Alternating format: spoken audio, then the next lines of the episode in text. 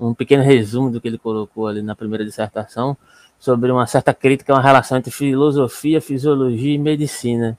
E lá na primeira dissertação ele também menciona lá algumas características que são provenientes de algumas raças, e aí ele usa o termo de acordo com, era, com o que era concebido na época dele, e hoje a gente concebe como um termo inadequado, né, mas essa, com a ressalva dos anacronismos e etc., e das possibilidades de utilização do termo em sentido possivelmente problemático por Nietzsche nesse aspecto, né, me parece que ele está preocupado com que a produção de cultura, de certa forma, e as condições com que determinados homens são submetidos produzem uma determinada fisiologia.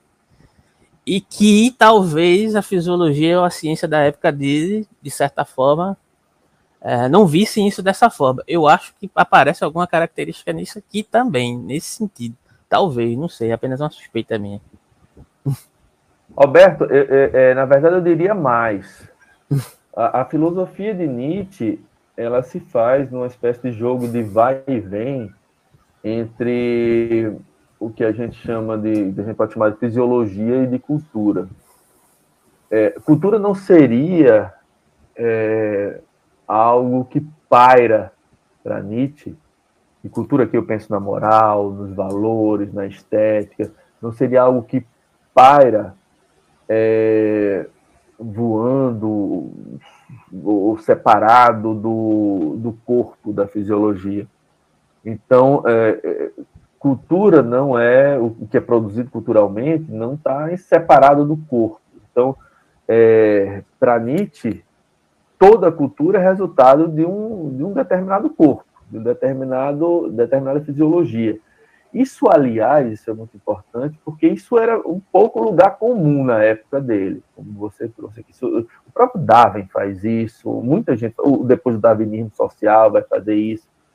Isso é algo que está que tá muito presente no, no século XIX, e, e, Nietzsche está muito presente também. É, só que, repito, é um jogo de vai e vem. É, essa cultura, ao mesmo tempo que brota do, do corpo ou de um tipo de corpo, seja um corpo afirmativo, seja um corpo forte, um corpo fraco, um corpo decadente, etc.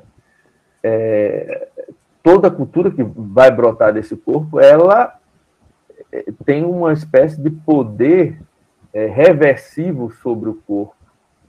A, a cultura na, na qual eu estou inserida, inserido, vai determinar como vai ser meu corpo também. Ah, a gente poderia usar em termos genéticos, que não é ainda, não é do tempo dele. Quer dizer, Mendel é, é, é, já tinha aparecido, mas não tinha sido popularizado ainda, né? Mas a ideia de que a, a, cultura ela vai transformar o que ser, pelo menos o meu fenótipo. Pode ser que não, não, não transforme o meu genótipo, mas vai transformar. O que o meu corpo vai ser é determinado por minha cultura também. Então, é, é, é uma pergunta, por exemplo, que está no Blondel, né, que é um comentador francês de Nietzsche. É, é um corpo doente que gera valores doentes e decadentes, ou são valores decadentes que tornam o corpo doente? Para Nietzsche é um jogo de vai e vem. É, os dois, eu diria que o corpo seria é, é, é anterior ontologicamente, se a gente puder, puder utilizar esse termo em Nietzsche mas sim, o efeito dessa cultura sobre o corpo.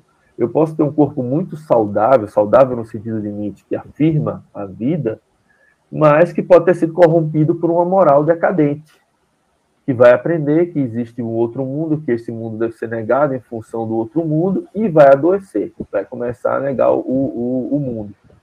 Então, mas sem dúvida nenhuma, Nietzsche ele quer escapar de uma moral ou uma cultura que estivesse desatrelada da imanência, que estivesse desatrelada do corpo. E assim, como você disse, ele termina a primeira dissertação sugerindo a gente deve pensar a moral de outra maneira, vamos trazer os médicos, vamos trazer os historiadores para pensar a moral.